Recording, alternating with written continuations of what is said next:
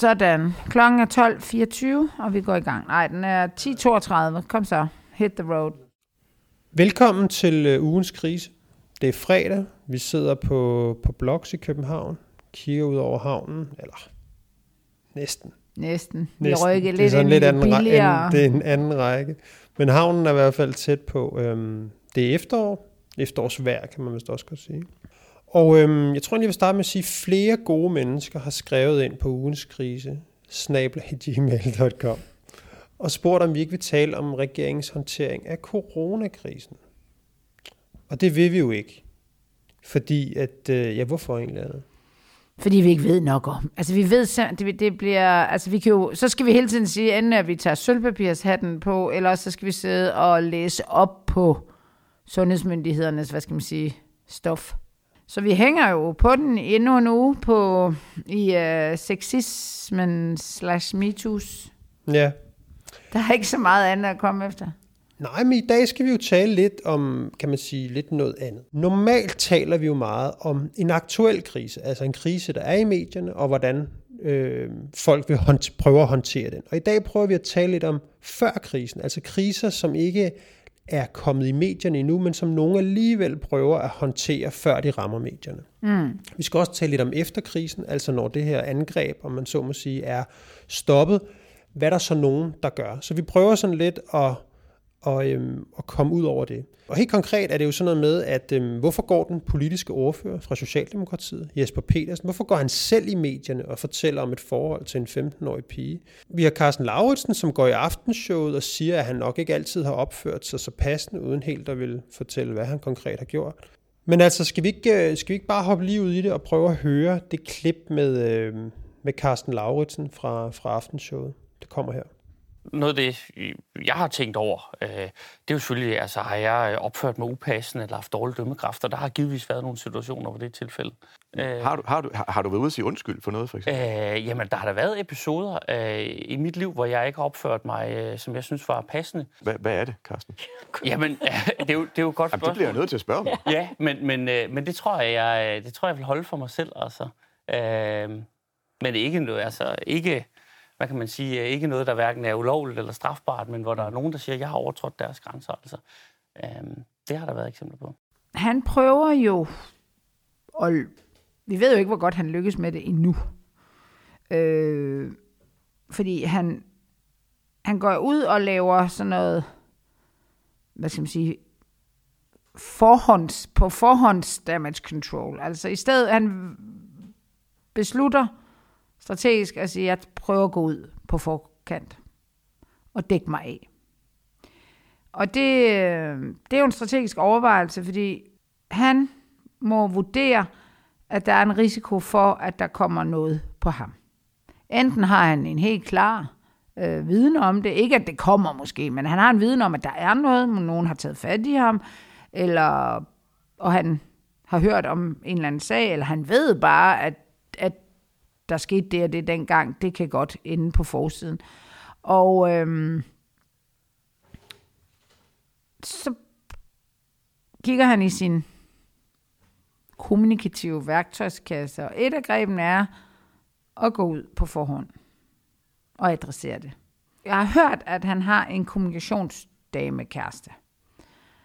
Øh, og det kan være, at hun har været lidt øh, øh, med ind over, fordi det er typisk ikke noget, man selv... Altså, det, hvis man gør det, så er det sådan som... Han er jo nærmest en af de første, der gør det. Vi kan tale om, hvad hedder han, Christian... Nej, Christian Bak af Fris, ham fra Radikale. Han har gør det jo også på en eller anden måde, men det er sådan den første, der sådan lidt out of the blue lige pludselig melder sig på banen. Øh, jeg, jeg, jeg gjorde selv det, da jeg så det, at jeg ligesom begyndte at google samtidig med, at jeg sad og så det der program, øh, om der var nogle sager på ham. Jeg blev sådan lidt i tvivl. Gud, sidder han, altså er det fordi, han, at der har været en sag, og nu vil han lige øh, prøve at forklare det, og det f- kunne jeg i hvert fald ikke se, der var. Så han er en af de første, der ligesom går ud med den her øh, damage control på forhånd og prøver at afbøde, øh, hvad skal man sige, konsekvenserne, hvis, der, hvis han ikke, øh, hvad skal man sige, erkender det selv. Og det han er op imod, det er jo, det er jo sådan en som øh, Jesper Petersen, det skal vi tale om, der ligesom tvunget går ud og gør det. Det er der også noget svagt i, kan man sige. Så han vælger helt klart, øh, Carsten Auritsen, at sige, at der er noget overskud i, uden at der har været noget, uden at der, i hvert fald hvad vi ved om, så går han ud og siger, prøv at høre venner, det skulle godt være, at der også er nogle sager på mig. Jeg har... Men altså, den strategi er jo, den er jo også kendt fra politiet. Ja. Hvis man melder sig selv, ja. selv kommer med det, så, jamen, så er, der, nok, så er der nok lidt rabat i sidste ja. ende.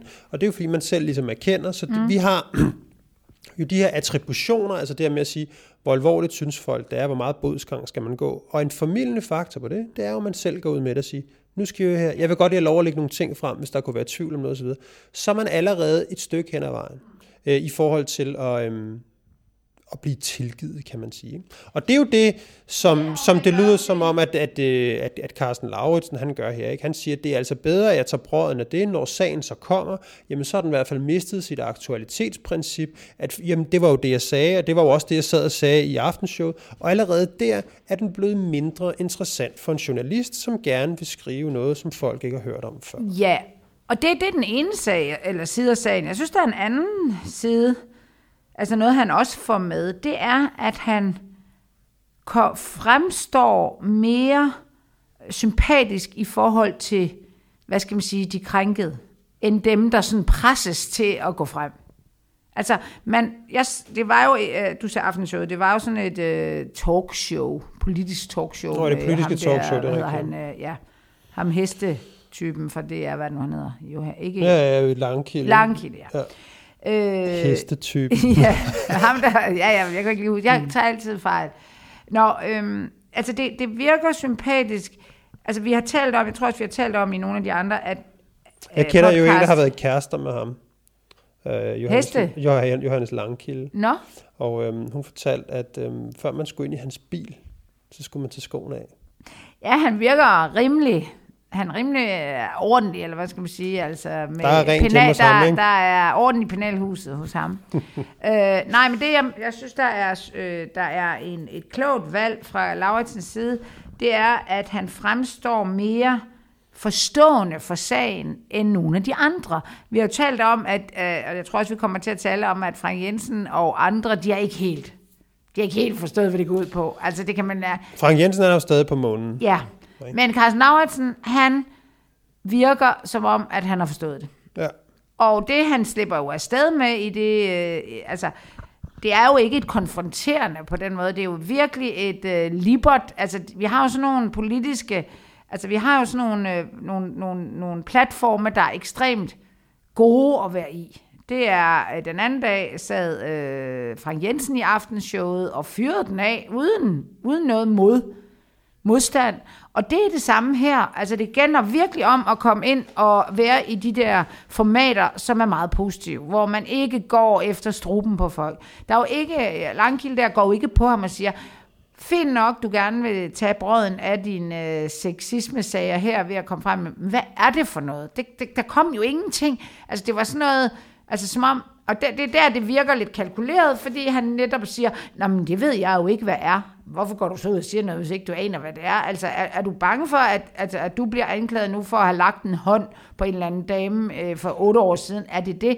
Så på den måde er den jo lidt svag. Han fyrer den bare af i sådan noget... Øh, om der er sådan en gratis omgang ja, i de der programmer. Ikke? Fordi, fordi der er ikke nogen modstand. Nej, altså det er jo ikke, det er jo sådan, og, og Johannes Langkilde siger også sådan, jeg, jeg skal jo spørge. Ja, altså, sådan, altså ja. hele den der meget defensive journalistiske form. Ikke? Altså ja. det, er ikke, det er ikke Martin Krasnik i hans prime time, skulle jeg til at sige. Nej det er, det er det der hyggelige, ja. og det skal ikke blive for konfrontatorisk. Nej, vi skal alle sammen have det rart sammen, og vi er bare spin, mennesker. Ikke? En hver spindoktors drøm. Ja, ja. Og det er der, de skal... Man altså, jeg kalder det jo for mikrofonholder Ja, det er, altså, det er jo aftenshowet, god aften, det er det her det politiske, bare ordet talkshow, der er ikke noget konfronterende i det.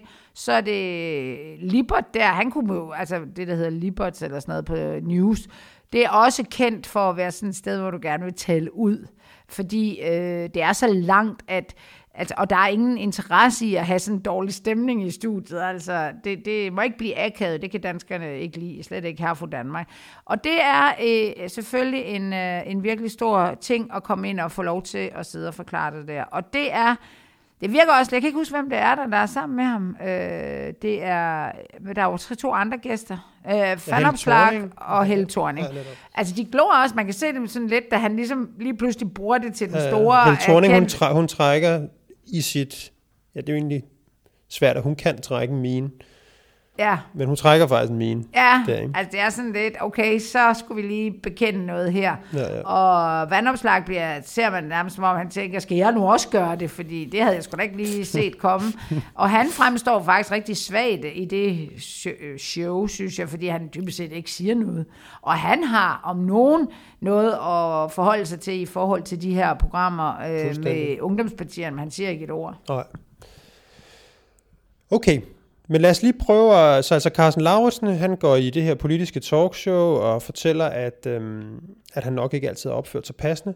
Før det har vi øh, Jesper Petersen, som øh, jo kan man sige lidt mere tvunget ekstrabladet, øh, eller han går i medierne og siger, at ekstrabladet har en historie på ham, som de vil bringe, men han vil gerne gå ud lidt før og fortælle om, hvad der i virkeligheden foregået. Og det handler jo så om, at han har haft et forhold til en pige på 15 år, øh, seng med en pige på 15 år, da han selv var 20 år. Han var altså lærervikar for den her øh, pige.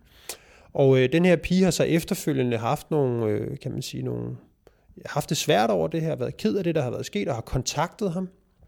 Og, øh, og, og sagt, at hun var ked af det omkring det, og han vil han har så tilbudt hende at gå i, til psykolog, øh, i psykolog sammen.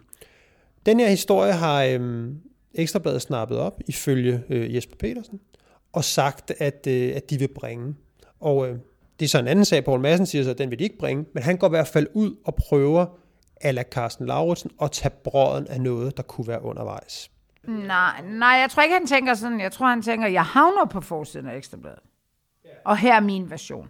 Og det er jo det, der altid med de sociale medier, hvor, hvor man kan mærke nogle gange den sådan lidt bitre presse, være træt af Facebook. Altså, og det er jo fordi, at de synes ikke, at altså, de, de siger jo, øh, at det er fordi, de får ikke nogen, man får ikke nogen kritiske spørgsmål, når man bare skriver det på Facebook i, dit, i sit eget ekokammer, øh, og det er for dårligt og sådan noget. Men det er jo helt bevidst en strategi, det rådgiver jeg da også om, øh, ikke bare lige Facebook, men det der med at tage ejerskab på jeres egen historie, i stedet for at lade den gå til medierne, fordi den er, det er jo ikke din historie nødvendigvis. Det der vel er med Jesper Petersen, altså du har hørt, at, altså jeg har jo hørt, hvis man skal være på rygtebørsen, her er vi jo en gang imellem. Jeg har hørt, at pigen faktisk øh, taler med noget advokat, og øh, faktisk øh, gerne vil have nogle penge. Ja. Og det bliver der sagt nej til. Ja. Fordi at den sag er gammel, og han er 20 år, og det er derfor Ekstrabladet ligesom kommer på den, fordi hvis man ikke vil have penge, så, eller kan få penge, så kan det være, at man vil prøve noget andet. Og, øh, og det tvinger jo så øh, Petersen der til at gå ud med den her sag. Han skriver jo også, at det er meget, meget svært for mig at dele det her. Altså en gang imellem, så tænker jeg, hvilken verden lever de i? Altså du har været sammen med en 20-årig, og, eller en 15-årig, og det, hvorfor er det så svært? Det er jo fordi, at du er bange for, at folk vil sige, at du har magt overgrebet hende. Ellers er der vel ikke noget svært i at sige, at man som 20-årig havde en kæreste, Nej. eller et forhold til en.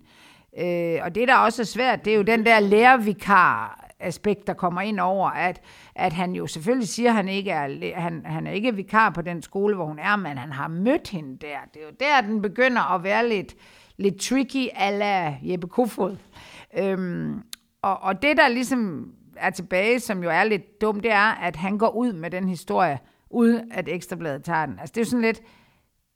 Altså, det tror jeg, at Ekstrabladet er sådan... Altså, de sidder jo lidt og griner af det, fordi så har, de, altså, så har han gjort det, uden at de vil skrive den. Det er jo sådan brænde ærgerligt for ham, kan man sige, fordi nu er det jo helt... Han, skulle, altså, han har slet ikke behøvet at skrive det. Der er Carsten Lauritsen jo klogere på den, men han kommer ikke med noget konkret. Han sidder bare for point. Jamen, for den er jo også sidde- mere, altså den her sag er jo meget mere, som du selv også sagde, den er jo meget mere tvunget frem. Ja. Hvor Carsten Lauritsen måske bare siger, jeg, jeg laver sådan en preemptive ting, Ja, hvor så hvis må- der kommer noget, det er ikke så sikkert. har jeg så her har han jo det. siddet, set skriften på væggen. Ikke? Ja. Og det er jo også ofte der, øh, Mhm. mm. kriserådgiveren kommer ind. Det vil sige, nu skal I høre her, øh, på torsdag bliver der bragt et program, det vil handle om sådan og sådan, og hvor man, og man så må sige kommer ind. Så er der nogle, nogle hastighedsfordele, han kan drage af det her, fordi han, altså avisen bringer måske første artikel nogle timer senere, han kan gå på Facebook og komme dem i forkøbet, så at sige. Den mulighed har, har han jo så, og som han bruger. Jeg vil så sige, jeg er ikke sikker på, at det nødvendigvis er en super god mulighed. Altså jeg har set den mange gange før. Vi så den med Annemie Allerslev-sagen i København, hvor hun også hver gang var ude til BT's historie og siger, i morgen bliver der bragt, så bliver der gjort, så bliver der et eller andet. Hvor godt det har virket, det, øh, det kan jeg godt sætte min tvivl til nogle gange. Det er en god idé at komme ud før tid med sin egen historie. Det kan det godt være. Men det kan også være sådan lidt demonstrativt. Jeg er sur på medierne-agtigt. Og noget af det, som jeg jo tit står og underviser i, det er, det er altså uklædeligt, om man så må sige, at skyde budbringeren, som medierne jo altid er. Så kan man synes, hvad man vil om ekstrabladet, men det der med, at, øh, at ligesom at gå efter medierne, at, øh, at sige, at de er underlødige, og de er urimelige, og Paul Madsen er en frygtelig fyr og sådan noget, det virker dårligt. Så ryger man næsten altid bagud på point i min verden, fordi hvorfor har du det behov? Hvorfor har du det behov for nogen, der vil fortælle en historie? Og det er lidt det samme, Jesper Petersen gør. Han går ud og er irriteret over mm. ekstrabladets form her. Ikke? Jo, men han har et, øh, et vindue, han har en målgruppe, øh, eller no, en, en masse danskere, som synes, at han bliver dårligt behandlet.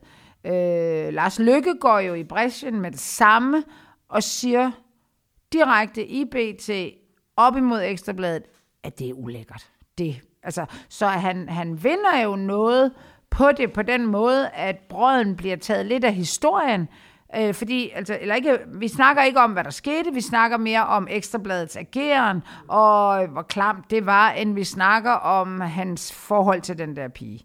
Øhm, Men det handler jo ikke om, at han er gået ud før tid. Det er jo, sådan, det er jo substansen i det der med, hvis det er kommet dem for øre, at Ekstrabladet vil bringe den historie. Altså det er jo ikke noget med, at han går ud før tid. Nej, nej, det er jo mere nej, det der med, at, at Lars bare- Løkke synes, det er ulækkert, at øh, Ekstrabladet vil, vil bringe en, en, en historie af den karakter. Ikke? Nej, nej, men, men jeg giver dig da ret i, at rent kommunikationsmæssigt er det ikke en strategi, vi vil anbefale. Men jeg må bare sige, når du har en folkestemning, hvor måske 80% af danskerne faktisk holder med Frank Jensen og Morten Østergaard, øh, så, så er det et greb, du Men måske den der- godt det- kan det der kunne jeg godt han, tænke har jo mig- ikke, han har jo ikke Nej. tabt noget på det, har han? Men det der, altså Jesper Petersen? Ja, sådan. Nej, nej, vel? altså nej. Altså, men det, det, tror jeg ikke, det, det, det tror jeg ikke øh, nødvendigvis handler om, at han går ud før tid. Det tror jeg simpelthen bare netop, som du siger, at den, den sag er simpelthen for vag. Altså det svarer lidt til øh, Morten Østergaard, hvis han bare havde haft en hånd på låret, Ja, ja. jamen så havde han også haft folkestemningen mm. med sig, fordi folk har sagt, styr jeg lige en hånd på låret. Men det var det, vi også sad og tænkte, det er ikke derfor, han går. Det var jo, altså det var jo bare en stråmand for de Ja, andre ja. ting og sager. Og, og, så, så jeg tror, jeg tror det her, altså, men, men det irriterer mig faktisk lidt, det der, at man ligesom har to spor. Man har nogen, der ligesom siger, det er blevet, MeToo-diskussionen er blevet for elitær og for feministisk styret, og på den anden side, så har man, øh, så har man nogen, der synes, at, øh, at det hele er slemt, og der findes sexisme overalt. Ikke? Altså fordi, det, det, de taler om to vidt forskellige Ja. ting. Altså når vi sidder og taler om sexisme her i programmet, så sidder vi jo ikke, sidder vi jo netop ikke og taler om en, en hånd på låret eller et fint kompliment. Og, og, og, og når Inger Støjberg eller Pernille Vermund, som også har, har om man så må sige, varet morgenluft og sagt, det her det er noget, danskerne ligger dem på sinde, at, at, øhm, at, at folk synes, at det er for meget med den her debat. Så, så taler de, så siger de, det er fint nok, vi skal ikke have alle de der overgreb og så videre, folk må bare selv sige fra. Og jeg tænker, det, det er jo et vanvittigt argument, at man bare selv må sige fra. Og at alle kvinder, hvis nu vi tager Inger Støjberg eksempelvis, og hvis vi tager Pernille Vermund, to meget selvstændige kvinder, stor slagkraft osv. Men det der med, at man skulle antage, at sådan skal alle personer være. De sidder på, øh, på magten, de er på, i høje positioner i samfundet, og sidde der og tale som om, at hvis man er en lille øh, praktikant på 14 år, der er i praktik hos Socialdemokratiet, så må man skulle bare sige fra, du. Det er jo simpelthen bare, altså, det, det er jo at tale om to forskellige ting og sager, og det, det, den der med, at vi har jo ikke på et eneste tidspunkt, altså Frank Jensen er jo ikke, han er jo ikke faldet øh, på, på småting. Det er han jo ikke, også efter eget udsagn. Han er jo ikke faldet på småting, og det, nu må man lige huske på, det er jo ham selv, der har valgt at gå efter hans eget udsagn, så man ved godt, der er noget, om han bliver presset. Men hele det der med, at, at der er nogen, der mener, at sexisme-debatten er forfejlet, øh, over for nogle mennesker, som siger, det, det er reelt for mig. det svarer i min verden lidt ligesom, hvis der er nogen, der siger, at stress findes ikke. Det findes ikke. Så man må sgu bare lige tage et glas vand og tage en dyb ind og få noget frisk luft. Altså, at det findes ikke. Det kan godt være, at det ikke findes for dig. Det kan godt være, at det ikke vil overgå dig, men det overgår nogle andre mennesker. Og der synes jeg simpelthen, at både Inger Støjberg og, og Pernille Vermund, de bruger den der anledning til at sige noget, der egentlig ikke har noget med sagen at gøre. Men der kan du da se så, hvor stærk, hvor stærkt det eh, kommunikativ greb kan virke, når du tapper ind i en folkestemning, så bliver det jo, så bliver det jo sandheden, det de siger. Altså, det, altså de, der, der, det lykkes jo at, kunne, at kommunikere, at, at det her det går ud over de virkelige overgreb.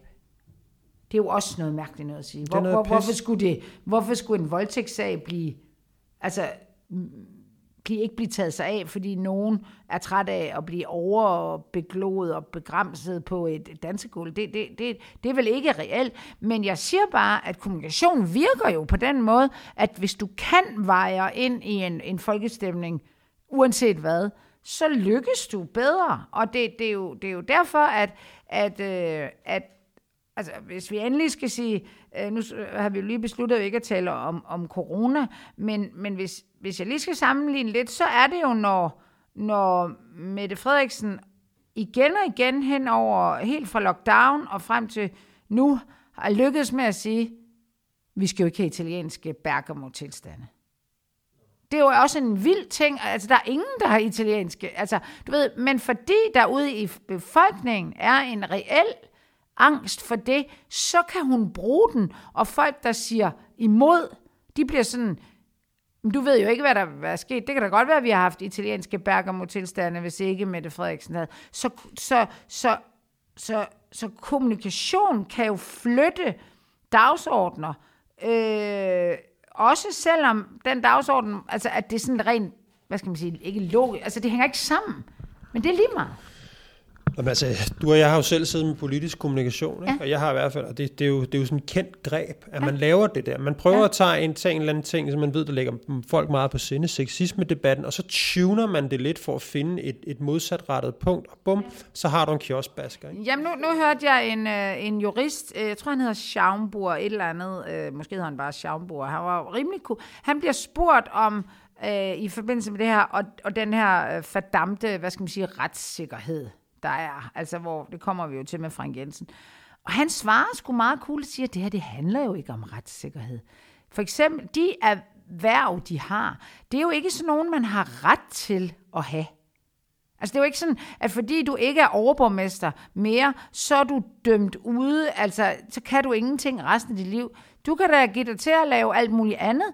Øh, og så taler de også meget om folkestemning. Altså de bruger ordet, at, at han er ramt af en folkedomstol. Så siger ham her juristen, politik er en folkedomstol.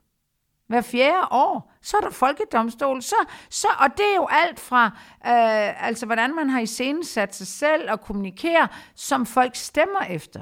Men hele det der, altså hele Frank Jensens kommunikation er jo til stede, det skal vi jo også tale om om lidt. Altså det er jo, den er jo stadig meget præget, det er synd for Frank. Ja. Og en del af det er jo øh, hetset og folkedomstolen og justitsmordet og sådan nogle ting at sager. Og når man bruger de ord, jamen, så er der også nogen, der, der kommer ud af kassen og siger, det er fandme også for dårligt. Ikke? Jeg tror nu stadigvæk, altså, og jeg tror også, det er det, der, der er det helt store problem i den her sexisme-debat, det er, at den foregår i to ekokammer. Ikke? Den foregår et sted, hvor der er nogen, der sidder og siger, jeg kan virkelig se det her problem, jeg har selv oplevet det, jeg har selv været udsat for det. Og så sidder der nogle andre, som siger, jeg, jeg har aldrig oplevet det, og det, jeg har oplevet, det har jeg bare sagt, gå væk med dig. Ikke? Men jeg synes stadigvæk, altså jeg gendriver lige pointen. Men Ammermand, hvad? Ammermand, han øh, jamen, jo, som var øh, en voldtægtsforbryder, en, han voldtægtsforbryder, han sidder i fængsel, fik livstid, har dræbt, voldtaget, primært på Amager. Nogle meget øh, frygtelige voldtægter. Der var jo den her øh, historie om, øh, han prøver at voldtage en kvinde, som siger til ham, det der, det kan du godt droppe, din taber. Du er fandme en taber, du kan godt droppe det der, det er fandme for ulækkert, det du har gang i. Og så løber han sin vej. Altså simpelthen den der med, at sådan er der nogle kvinder, der sikkert ville reagere, hvis de stod i en frygtelig, frygtelig situation. Men det er ikke sådan, man kan forvente, at alle kvinder vil reagere. Nogle vil blive paralyseret, som nogen blev. Og det er en fuldstændig utopi præmis at sætte op for alle de voldtægtsoffer, der har været, at de kunne skulle bare have mandet sig op og sagt fra, som der var en, der gjorde. Og det er det argument, jeg mener, Pernille Vermund og, og Inger Støjberg bruger i alt for høj grad. Og det gør, at når polerne så bliver så meget trukket op, så får vi svært ved at tale om det der øh, på, en, øh, på, en, på en god måde. Ikke? For det er virkelig et falsum, at den debat bliver sparket til, til øh, feministiske, øh, elitære typer hjørnet. Det er det bare. Men det er, jeg tror, rent krisekommunikationsmæssigt, så tror jeg også, det er det, der er nogen, der begynder at veje morgenluft efter. Altså nogle af de krænker, der sidder derude, de begynder at sige, hov, her er der en debat, jeg kan tabe ind i. Jeg kan tabe ind i, at nu må folk også lige forstå, og du kunne også selv have sagt fra, og så videre. Og det er re- rigtig ærgerligt, hvis vi skal det her problem til livs på en, på en god måde, at de får, om man så må sige, øh, den der politiske mulighed for at sige, hvor man negligerer det. Ikke? Jo, men, men, øh, men skal vi så ikke øh, gå til Frank Jensen? Vi, vi talte jo faktisk sidste gang om, at Frank Jensen han ville nok gå ud om nogle måneder i et eller andet stort dobbeltopslag i Berlingske Tidene, og så kunne han, i stedet for at sige undskyld, måske give den her øh, situation, den her krise, nogle rimelige nuancer. Men to måneder blev, om man så må sige, nærmest til to dage. Og i søndags, der går Frank Jensen ud i en øh, stor berlingske historie, hvor, han, hvor det primære, han siger, det er jo faktisk, at han har fået en hård medfart, og han går sådan set også til modangreb, øh, hvor han siger, at han er decideret blevet uretfærdigt øh, behandlet. Han siger, faktisk, altså, han siger jo direkte, det her, den behandling, jeg har fået, er ikke en retsstat værdig. Og, øhm, og han synes, at øh, det, han er blevet udsat for, det er en stor belastning for retssikkerheden, at der faktisk findes det, han selv kalder moralsager. Men, men jeg vil bare lige sige, øh, når man sidder ude i, øh, i det helt almindelige blå erhvervsliv, som jeg i hvert fald altid har gjort, så foregår de her sager jo hver dag, at direkt, altså alt fra laveste mand på gulvet til direktør, de bliver fyret på grund af alle mulige ting, de har gjort. Uden at nogen råber op om retssikkerhed.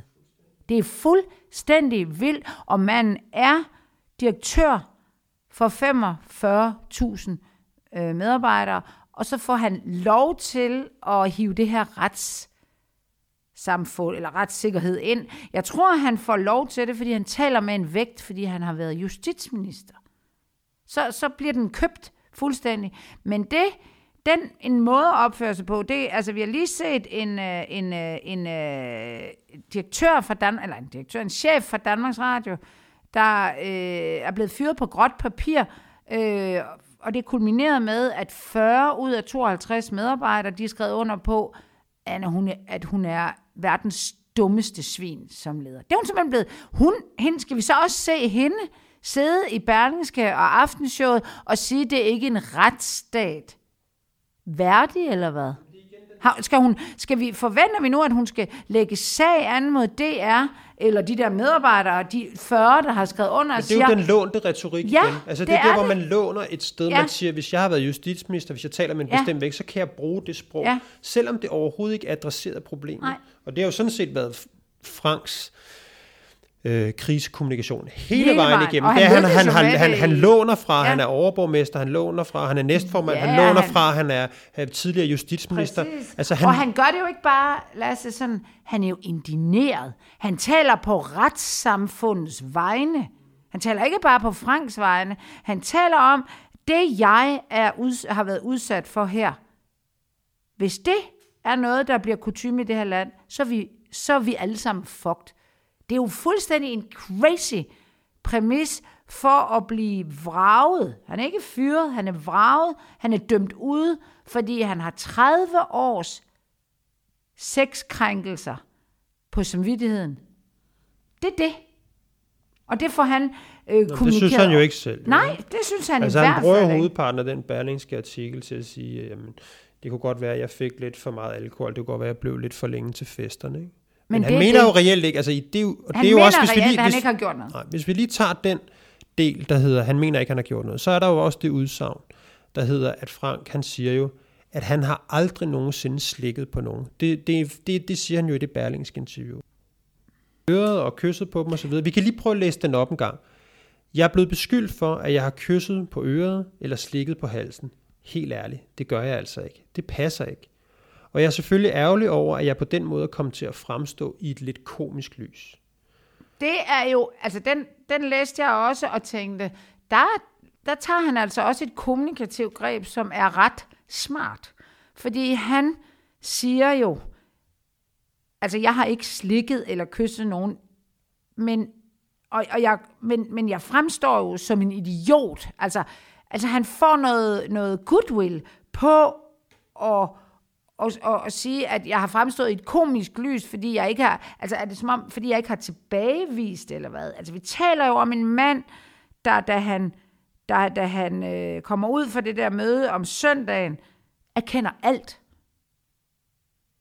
Og nu er der gået en uge, der er han, han har fuldstændig skiftet øh, strategi. Han har ikke gjort noget. Han er gået fra at være erkendt alt, hvad der er sket, og undskyld, og jeg vil være en del af løsningen, til og, og, og blive bedt om at stoppe, eller i hvert fald eller selv tage beslutningen, til at gå fuldstændig i modsat. Jeg har intet gjort. Det eneste, der er mig, jeg er, jeg fremstår som en idiot, fordi jeg ikke selv har fået sagt fra over for de her latterlige beskyldninger om, at jeg skulle slikke nogen. Altså han får ligesom noget, han vil have noget good, han vil have noget, øh, noget opbakning på, og det, at det, jeg har endda bare sagt ingenting til det, så jeg nu fremstår som en eller anden idiot. Det er det, der er. Men han har jo også, altså når han, når han, når han siger det på den måde, så, så taber han jo også ind i en forståelse, som der er af, at det, det, er, det er sgu komisk, og Ja. folk griner af det, og vi sidder her og kalder Ja. ham Slikke Frank. Ikke? Jo. Altså, så, så anerkender han ligesom den, og det gør Men- jo, at han sådan kommer lidt ned fra månen og Ja. siger, ah, jeg er sgu lidt ked af, at jeg har fået det der Ja. Slikke Frank navn, fordi ved du, det er sgu ikke ingen, ingenting på Nej, sig. og det skulle jeg have stoppet. Ja. men prøv nu at høre her. Det er jo det, det er. Altså han får det isoleret til, at, øh, at han har ikke gjort en skid, men han har ikke sagt fra over for, at folk kaldte ham det. Men han det er begår jo en jo- helt ny situation, han riser op. Fuldstændig.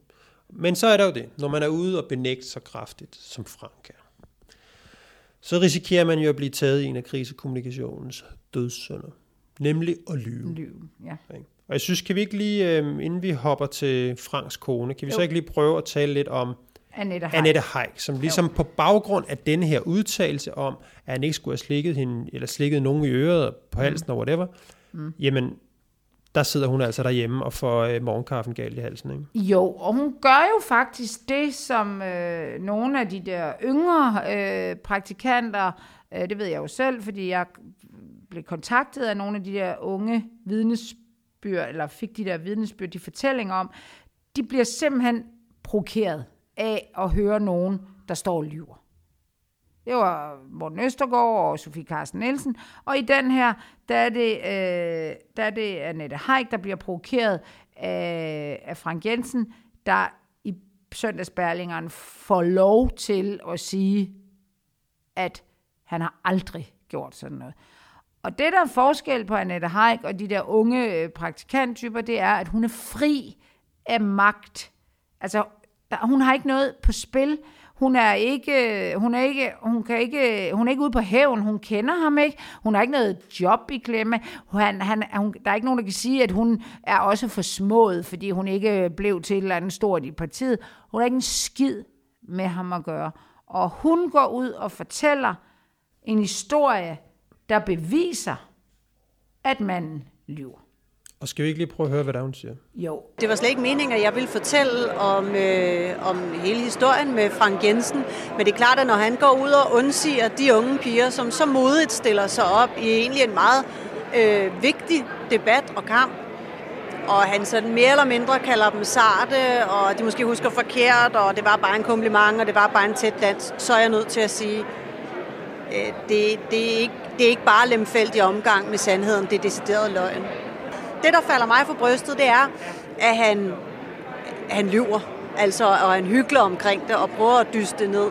Og der er ikke noget at dyste ned. Øh, jamen, det var jo så Annette Haik i et, øh, i et interview, og hvad er det, hun, ja, hvad er det, hun siger her?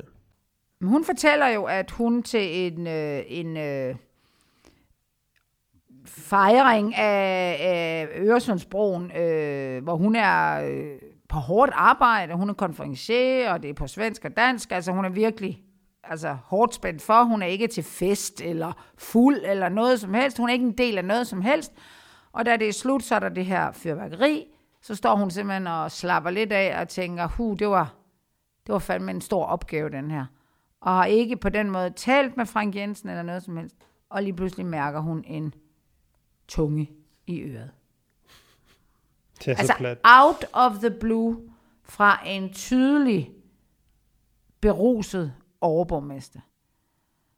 Og det fortæller hun, fordi det, hun vil simpelthen ikke, altså hun, hun, hun har ikke følt sig krænket af det.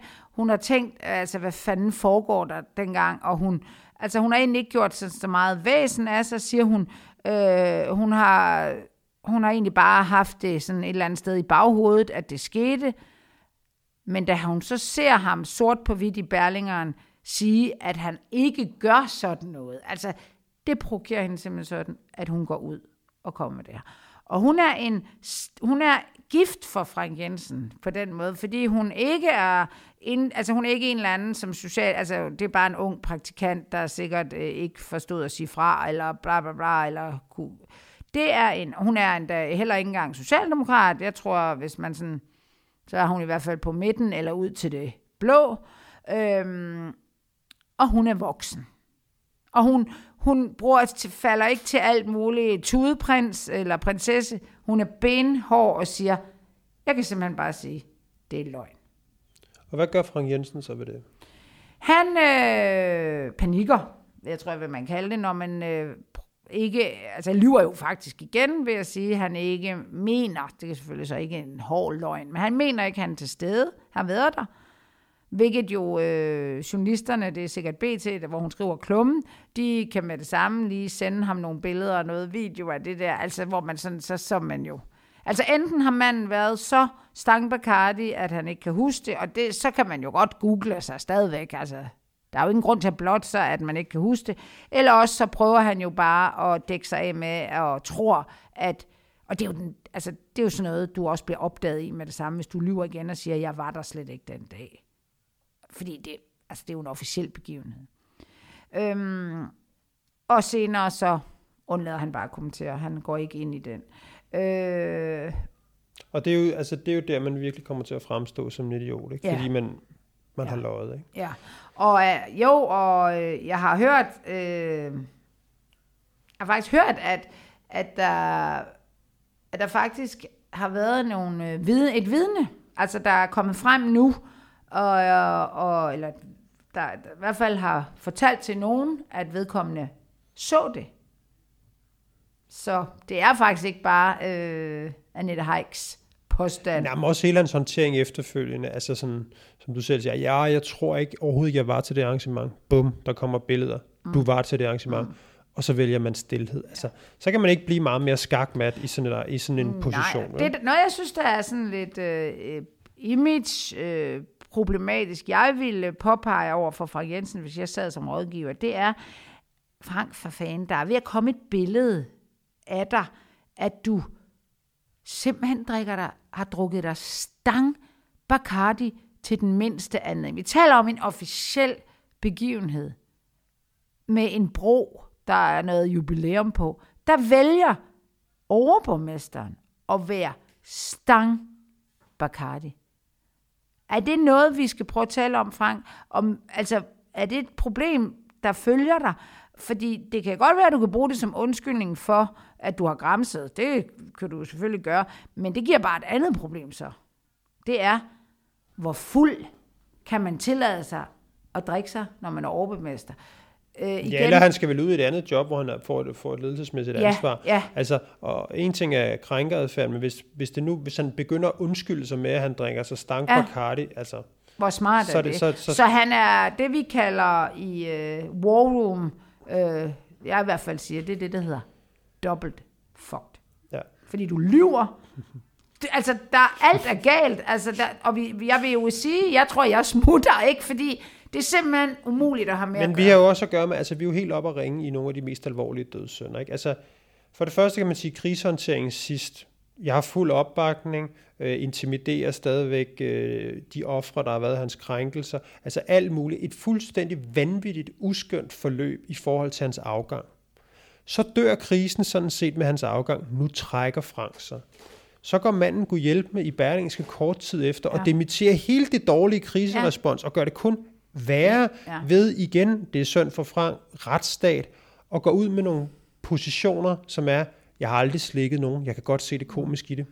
Annette Haik stiller sig frem, øh, du har så slikket mig i bliver taget i en løgn. Altså, det er jo Han- simpelthen en mand, der ikke forstår. Der er jo den her gyldne regel, vi også har i krigskommunikation. Den her figur, som er svær at forklare over radioen, men jeg vil gøre mit, eller i podcast, men jeg vil gøre mit yderste alligevel, at det er jo, at hvis man har haft et meget højt fokus på noget negativt i medierne, så kan man, når man så må sige, ikke skifte det negative fokus til et godt fokus, før der er gået noget tid. Og det vil sige, at man er simpelthen nødt til, når den her krise har været der, så er der en naturlov i, at man siger, nu trækker jeg mig i en, to måneder, siger ikke et ord, stiller ikke op til nogen interviews, og så kommer jeg tilbage med det her, og, og, og får nogle nuancer på det her. Men så står undskyldningen til trone.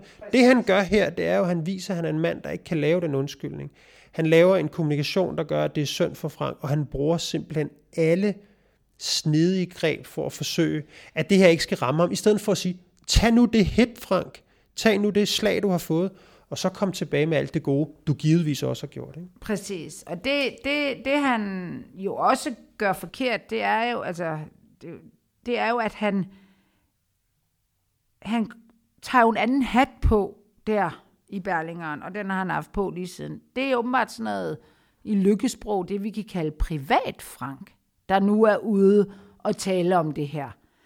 Det, gør, det, er jo, altså det kan man jo godt følge ham i, at det er vel det, altså nu, nu, nu, jeg vil faktisk gerne have lov til at forklare mig, og nu er jeg ikke tynget af overborgmesterkæder eller noget som helst. Så nu vil jeg gerne have lov til at forklare mig. Jeg mener faktisk, at øh, jeg ikke har krænket, jeg har ikke gjort en skid, jeg er uretfærdigt behandlet. Problemet i det er jo, at den undskyldning, han så kom med der, den kan vi jo ikke bruge til en skid, fordi det er åbenbart ikke noget. Altså han, han forstår ikke, at de der hatte, dem kan du ikke bare skifte mellem. Frank er Frank. Og hvis du siger sådan som overborgmester, så, er det, så gør du hele overborgmester, altså du faktisk pisser jo på overborgmester værvet og over, og over for øh, borgerne ved at gå ud bagefter og forklare, hvordan det rigtigt var. Og det er jo også en dødssynd i krigskommissionen. Det er, at du skal simpelthen ikke, du bliver nødt til at holde fast i din position. Du må ikke skifte strategi. Nej, og det gør han jo. Og Fem han, gange. Ja, og det, man kan så sige, at han må jo vurdere, hvis, hvis jeg havde siddet med ham, så havde jeg sagt, okay Frank, det er det, du vil. Så skal du bare vide, at nu kommer du til at kæmpe for dit liv på en anden måde. Du står faktisk ok ved at have erkendt dit nederlag. Du er sprællet lidt der, da du står og, på Islands Brygge, men du kan dog komme afsted med noget tid, som vi blev enige om før, så kan du komme videre. Det sætter han fuldstændig ild i, så nu vil man sige, altså lige meget hvilket job man får, så, tænker, så kan man ikke lade være med at tænke andet, end at det må være 100% kammerateri, hvis, når han får et andet job. Han, han sætter simpelthen ild til den, og det mener, det, er, det, og det kan kun tolkes som en mand, der er, altså han er det, vi kalder passiv-aggressiv. Altså han er, passi, altså han er pacificeret på en eller anden måde, og så, tager han det, så er han mega aggressiv. Og han, tager jo, han har jo allerede introduceret et greb øh, med borgmester Frank. Det var konen og barnebarnet. Og det tager han jo til det ekstreme nu. Lad os, øh, lad os netop gå videre til øh, dagen efter. Mandag. Dagen efter mandag, altså dagen efter han har har haft det her store interview i Berlingske, øhm, der går Franks kone i et lille lokalmedie, der hedder Københavnerliv, øhm, hvor øh, man kan vel egentlig godt sige, hun går i, hun går i medierne med en vaskeægte konspirationsteori. Ikke?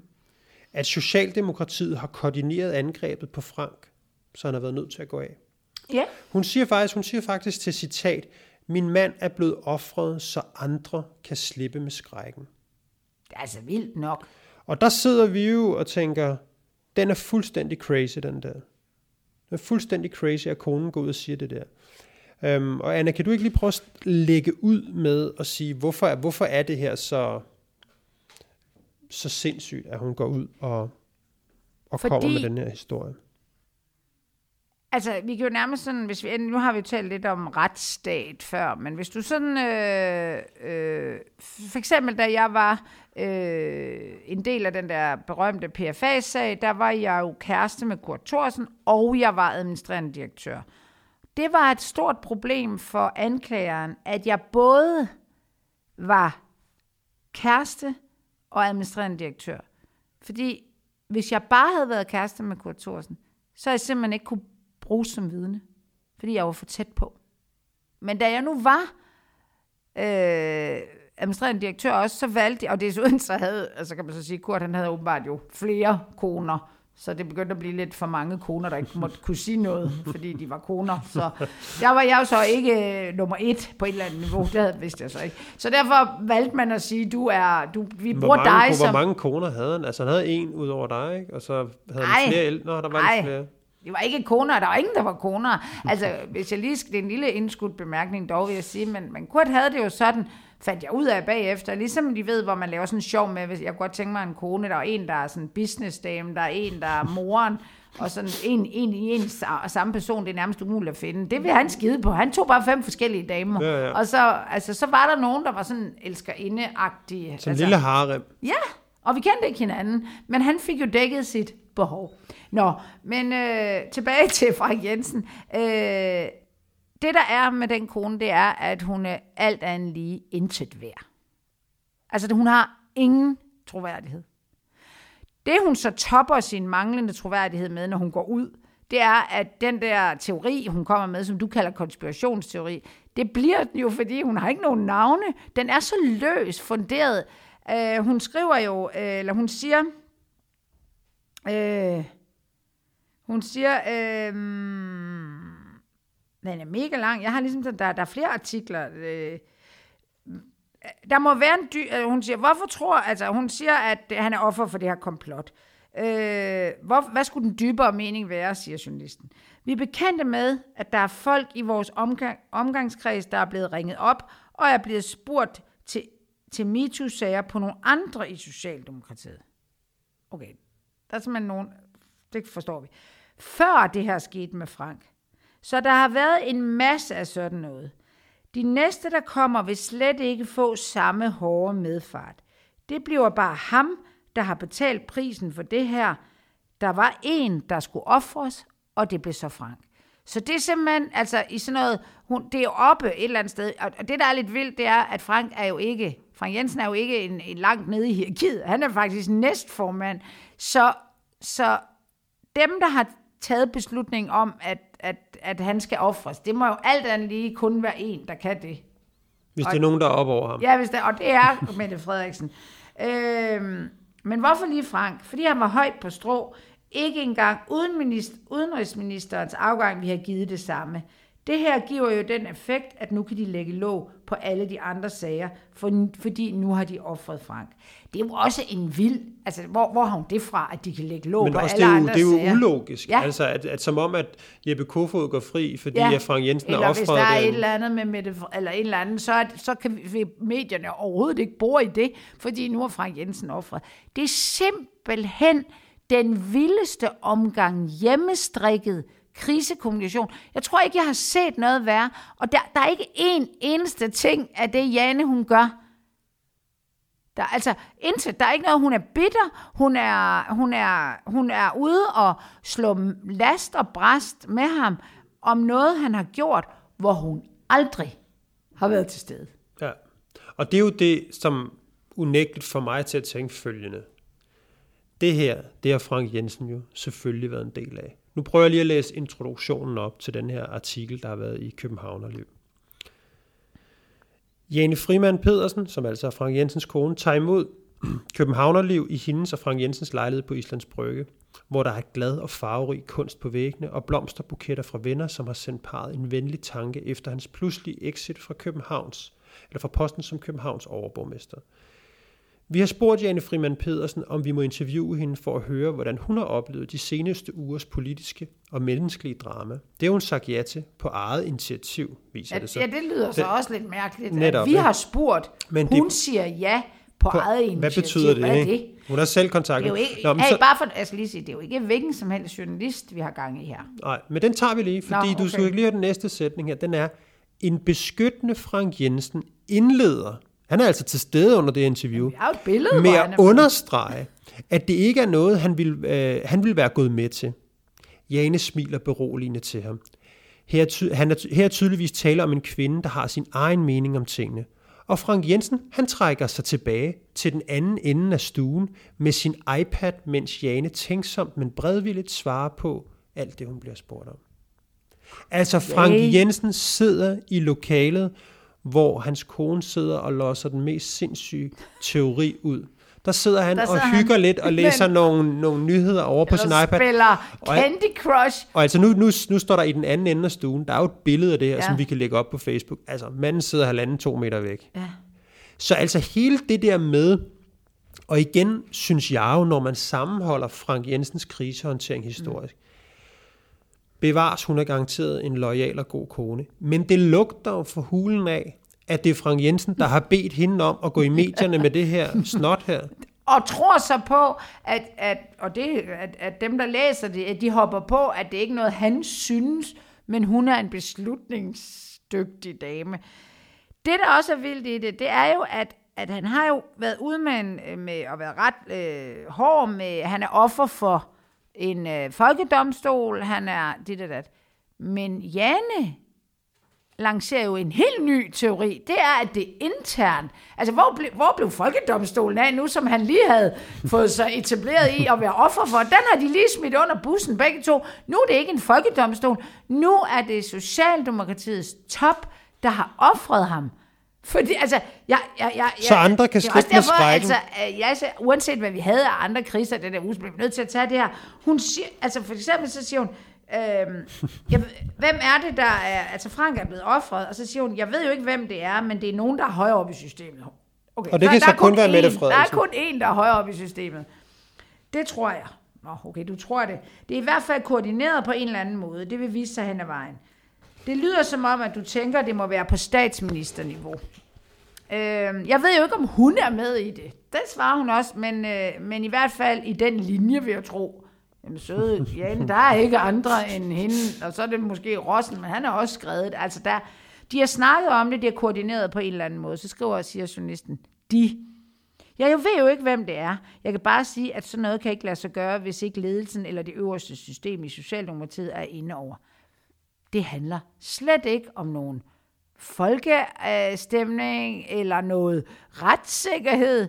Det handler om, at det er en intern ting i Socialdemokratiet.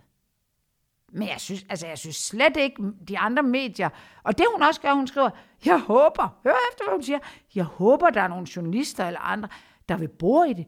Frank har lige været ude at sige, at det er jo nærmest medierne, der har fældet ham. Men nu, har han, nu vil Janne have medierne til at bore i, at det her, det har ikke noget på sig, fordi at det er faktisk internt. Det er så vild en, øh, en øh, teori. Socialdemokratiets Men pressetjeneste jo viser jo også en, viser, viser jo også en, en eller anden form for grænseløshed i, i Frank Jensens ja. krigskommunikation. Fordi uanset, lad os nu sige, at det her det var noget, konen selv havde brygget sammen og siddet og tænkt, så burde Frank Jensen jo sige, hør her, Jane, det der, det, det, der, det, der, det, det kunne jeg rigtig godt tænke mig, du ikke gik ud med, for det vil kun skade mig, og så videre. Og så hun gør det alligevel. Og det der med, at han har behov for i døren at sige, ja, jeg vil jo ikke have sagt det her og stillet op til det her. Det er simpelthen for tygt. Altså, vi Ja, engang, og det, hvis, altså, der er ikke nogen logik i det her. Man skal nærmest have sådan en omvendt logikhat på. Kan han have tænkt, at jeg fremstår mindre som en krænkertype, hvis jeg lader min stærke kone gå ud og fortælle det her. Altså, Det er jo sådan lidt det den der Bill, jeg- Bill Clinton der, Ja. ja. Monica Lewinsky-sagen, Ja. hvor, hvor, Hvor hvor Hillary, Clinton Hillary- er, står ja. ved siden af og sådan Ja. noget. ikke? Altså, at, at vi er så stærkt et par, ingen kan smadre os. ja, det kan man, jo, bare, det, det, kunne kan man jo sige på mange uden. måder. Det uden, han- hun kunne jo bare have stået og sagt, prøv at høre, I kan sige, hvad I vil. Jeg elsker Frank. Det havde jo været 100 gange Ja. stærkere, end at komme med den her gang. Ja, eller hun blev på det spor, han selv havde lagt op til at sige, jeg synes, folkedomstolen var hård. Altså man kan sige, hvis man endelig skulle give nogle andre den kommunikation, så skulle hun jo så skulle det være hende, der havde været i det berlingske interview om søndagen. Men det, så skulle hun jo Og så gøre... har sagt de der ting og sagt, set fra mit, så Frank stadig holdt dig langt væk, mm. overholdt den der præmis om, at du ja. skal trække dig, så kunne hun være i det mindste, siger været gået i medierne og fortalt, hvordan, hvordan har det set ud for hende, og så kunne hun jo være kommet med Ja.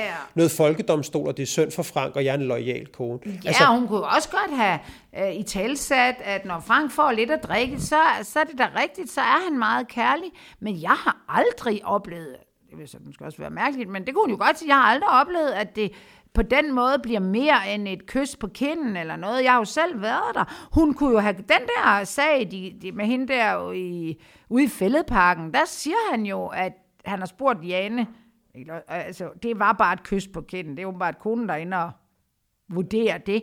Den kunne de jo have taget og sagt, den der i fældepakken, synes jeg faktisk er rigtig grov, for jeg står der selv, og han giver hende et, et sejrskys på kinden. Hvis det er at være krænkende, ja, så må vi jo sige, altså så har hun jo fået noget goodwill på det, fordi jeg er selv, øh, det, han har mødt hende i DSU, og hun må være socialdemokrat, hun er en del af det der. Hun kunne have gjort alt, og, og ligesom givet ham lidt, hmm. men hun går bare i den her, og jeg kan, altså, Ved du, hvad jeg tror? hvis Jane mener, han er offer for et komplot, så tror jeg altså også, Frank han mener det. Ja. Ellers så Det, kan man men ellers har han jo ikke, hop, ellers har han jo "Ej, ikke siddet i stuen siddet." og, og sådan. Og- Så- Men ved du, hvad jeg tror? Jeg, jeg tror simpelthen, at de har manglet det der eksterne blik. De har siddet derhjemme på Islands Brygge, og siddet og kokket, kokkereret det der sammen, og tænkt og så videre, og synes, at de har haft godt nok styr på det. Men en af de vigtigste ting, når man håndterer en krise, det er, at man er simpelthen nødt til at invitere sin værste kritiker ind i det rum. Ja. En, der sidder og siger, kære venner, jeg kan godt forstå, at I tænker konspirationsteori, og jeg, det er sikkert også, det, det er måske også rigtigt. Men måden, hvorpå det vil blive opfattet på, set i lyset af det og det og det, det er katastrofalt. Og det rum tror jeg simpelthen ikke, Ej, Frank nej, men Jensen, han, han, han, øh, han, øh, han har her. Men du er jo også alene, altså du skal simpelthen hive borg, borgmester, eller hvad skal man sige, du skal hive Frank Jensen punkten frem og hyre nogen, som du er, siger, det kan godt være, at jeg ikke lytter til dem, fordi jeg vil mit eget, men du, de, de skal sige, at Altså uden at være, øh, hvad skal man sige, bange for at sige øh, det, øh, sandheden, eller det, de mener, rådgivning, så det gør man ikke, det gør de ikke. Det, det, de har kun rygklapper venner, og de har, jeg tror faktisk, at, at når han giver hende lov til at gå ud med det her, så siger det altså lidt om, hvor ensom han er. Alle i det parti har vendt ham ryggen. Og det er også derfor, at det, jeg tror, han simpelthen sådan er så bitter over, og som han ikke har forstået endnu, det er, at han står øh, søndag aften med det, han kalder overvældende opbakning. Det er, det, han, det er hans verdensbillede. Og mandag trækker han sig. Det chok, det er simpelthen ikke lagt sig hos ham. Det er uretfærdigt. Hvor kom det fra? Det, det er også derfor, man, man skal man skal tige stille. Ja. Ikke? Altså, jeg, kan huske, øhm, da jeg selv sad på bureau og skulle håndtere kriser. Ikke? Altså, og øhm, meget ofte handlede det jo faktisk om at tale folk fra at gøre Ja. ja. noget vanvittigt. Ja. Altså, det var meget ofte den der med, at der var en, der ville, øh, hvis det var nogen, der skulle i Operation X, en, der ville vride armen om på Morten Spiegelhauer, eller et eller andet, stikke ham ind på, på snuden, og hvor man var sådan, det skal du overhovedet ikke gøre. Altså, så det der med, at der sidder nogen og kvalificerer det der, at det er faktisk ofte en, en af de vigtigste ting i, i kriserådgivningsopgaven, at det her med, at man siger, alle de der wildness ting, du har, giv det lige 14 dage. Og så, så sænker det sig lidt, fordi at det at komme i en krise, nogle, nogle, nogle, nogle gange, så skal man jo også forstå, at det vi sidder og taler om her, øh, sådan med lidt løs hånd, Det er jo øh, folks det, det, liv. Det er jo folks liv, altså, og det, det svarer jo til at blive ramt af en bus i høj fart. Det, der er sket for Frank Jensen. Og det er jo også derfor, at ligesom vel som man, ikke fordi vi skal sidde og sælge noget her, for det skal vi overhovedet ikke, men det der med, at man har simpelthen brug for en læge i de her øh, ja. episoder, fordi man er blevet ramt af et eller andet, som man måske ikke engang selv helt forstår. Jeg også- og Frank Jensen, Han har altså ikke tilkaldt lægen. Nej. Og, han er, og, og, og, det er nærmest umuligt at selv at kunne se sig selv udefra. Jeg bliver, hvad, hvad, hvad er det du mest, når du er kriserådgiver, hvad, hvad gør du mest? Og jeg siger altid, jeg siger nej. Præcis. Nej. Nej. Det, det er 9 ud af 10 ting, nej, lad være, det skal du lige lade være med. Altså, øhm, fordi folk er i affekt, de er desperate, og de føler sig mega tit, næsten altid misforstået, øh, uretfærdigt behandlet, og så kan du ikke tænke klart. Og det, det de misser, og som Frank og konen misser 100% det her, det er billedet udefra. Hvordan virker det, at du siger det her? Det er de simpelthen ikke kunne... Det kan de ikke gennemskue. Nej. Og det, jeg synes, der er så vildt, det er jo, at, at manden virker bare slet ikke til at være altså, færdig med sit op. Altså, og det der med, at han kan gå ud i erhvervslivet og få sig et job... Øh, Hvorfor 20 skulle Frank også være færdig med sit arbejdsliv? Manden er over 50 år. Nej, altså, nej, men han er ikke færdig med det politiske. Ja. Fordi hvis han havde kunne se at sige, at jeg skal ud og arbejde derude, så ville han jo også skulle holde kæft. Fordi du fremstår jo Den- som den en analyse mand tror jeg ikke, han har lavet. usædvanlig dårlig dømmekraft. Ja. Du har dårligt, og, og du har lider, du sidder med en stor bunke shit dømmekraft i forhold til alle de her krænkelsesager. Men nu læser du bare mere på den dårlige dømmekraft med Annette Haik-sagen, du, ikke, du først mener, du ikke har været der, og bla bla bla. Og nu med konen, som du helt naivt siger, jamen jeg vil ikke sige det, Jane siger, men jeg kan jo ikke gøre noget. What, what, what? Og du sidder, du sidder Og halvanden meter væk med en iPad. meter fra. Jeg tror jo, før da jeg bare læser det sådan i overskrift, at øh, Janne der har snedet sig ud, eller hvad man skal sige, sådan, og, og lavet det her interview, hvor Frank ikke ved noget, fordi hun er... Men nej, nej, altså det, det, det er det første, der sådan rammer. What the fuck, han sidder lige der bagved. Det er jo fuldstændig vildt. Han mister også noget som øh, mand. Altså han bliver jo sådan følagtig på en eller anden mærkelig måde, hvor vi taler om en handlekraftig overborgmester, der nu har reduceret sig selv til at sidde to meter bag sin kone, der fyrer den af med shit. Det, altså jeg er bare sådan, og hun får også sagt vi flere gange, hvis man kigger på interviewet, så siger hun sådan om nogle af de der borgmester ting, der siger hun vi. Som om man tænker, Ja, selvfølgelig- Jane, men er det dig, er der, det har der- været borgmester? Er det dig, der har øh, udtænkt hele Lynette? Altså, altså, det bliver, altså, jeg var bare sådan, det var bare sådan, altså, hvis jeg var Frank, så havde sagt, Jane, nu holder du din kæft. Samtidig med, at Frank så bliver påtager sig mere og mere sådan en farfar-rolle, hvor han jo bruger de der stakkels børnebørn fuldstændig uhemmet til at, at, at frame sig selv som en eller anden morfar-type. Så har han den der sindssyge hissige kone, der åbenbart ikke har sagt et ord i fucking 30 år, nu er hun så lige pludselig hoppet ud som et eller andet. Det er så vildt. Og jeg er så, og noget, jeg irriterer mig af helvede til, det er, at medierne ikke har brugt mere krudt på det her øh, interview, og jeg kan ikke se anden øh, forklaring på det, at det er, fordi de ikke selv har lavet det. Nej. Og Og, det det, er jo, lad os, lige prøve, lad os lige prøve at vende den der, fordi det er jo, det er jo også et lidt sjovt medie. Ja. Altså Københavnerliv får lige pludselig en citathistorie rundt på alle de store medier.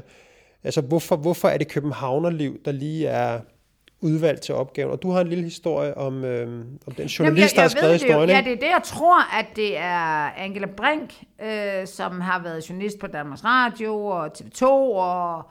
Øh, Har et barn med Clemen Kjærsgaard. ja, øh, og har været på Jyllandsposten. Altså, hun er jo ikke øh, Mrs. Hvem som helst. Og, og hun har så øh, ved hånden det medie. Altså, jeg ved ikke, om hun arbejder der, eller bare...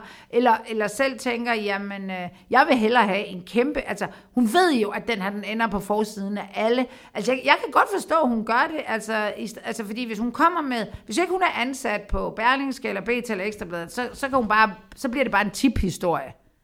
Og det får man jo ikke engang penge for mere. Men hvis det der er hun- et brag ud over alle grænser. Ja, ja, men det kan du ikke. Du kan ikke få historien i BT selv, når du ikke er ansat der. Det er jo en BT-journalist, der skal lave den, eller Ekstrabladet. Så, så ja, enten så skriver hun for det der Københavnerliv i forvejen, eller også kender hun nogen der, og så har hun sagt, vil I have den? Og i disse, hvad skal man sige, internetsider, så er det jo ligegyldigt, hvor den kommer, fordi alle læser det. Og jeg, jeg, men, men det, jeg tror, der er med Jane, det er, at hun har tillid til, hun har helt klart haft tillid til, øh, til Brink. Det, jeg undrer mig over i det billede, vi også lægger op, som, altså, det er, at øh, journalisten også er med på billedet. Det er så gør fuck- man faktisk ikke det er normalt. så mærkeligt. ser faktisk mærkeligt ud. Ja.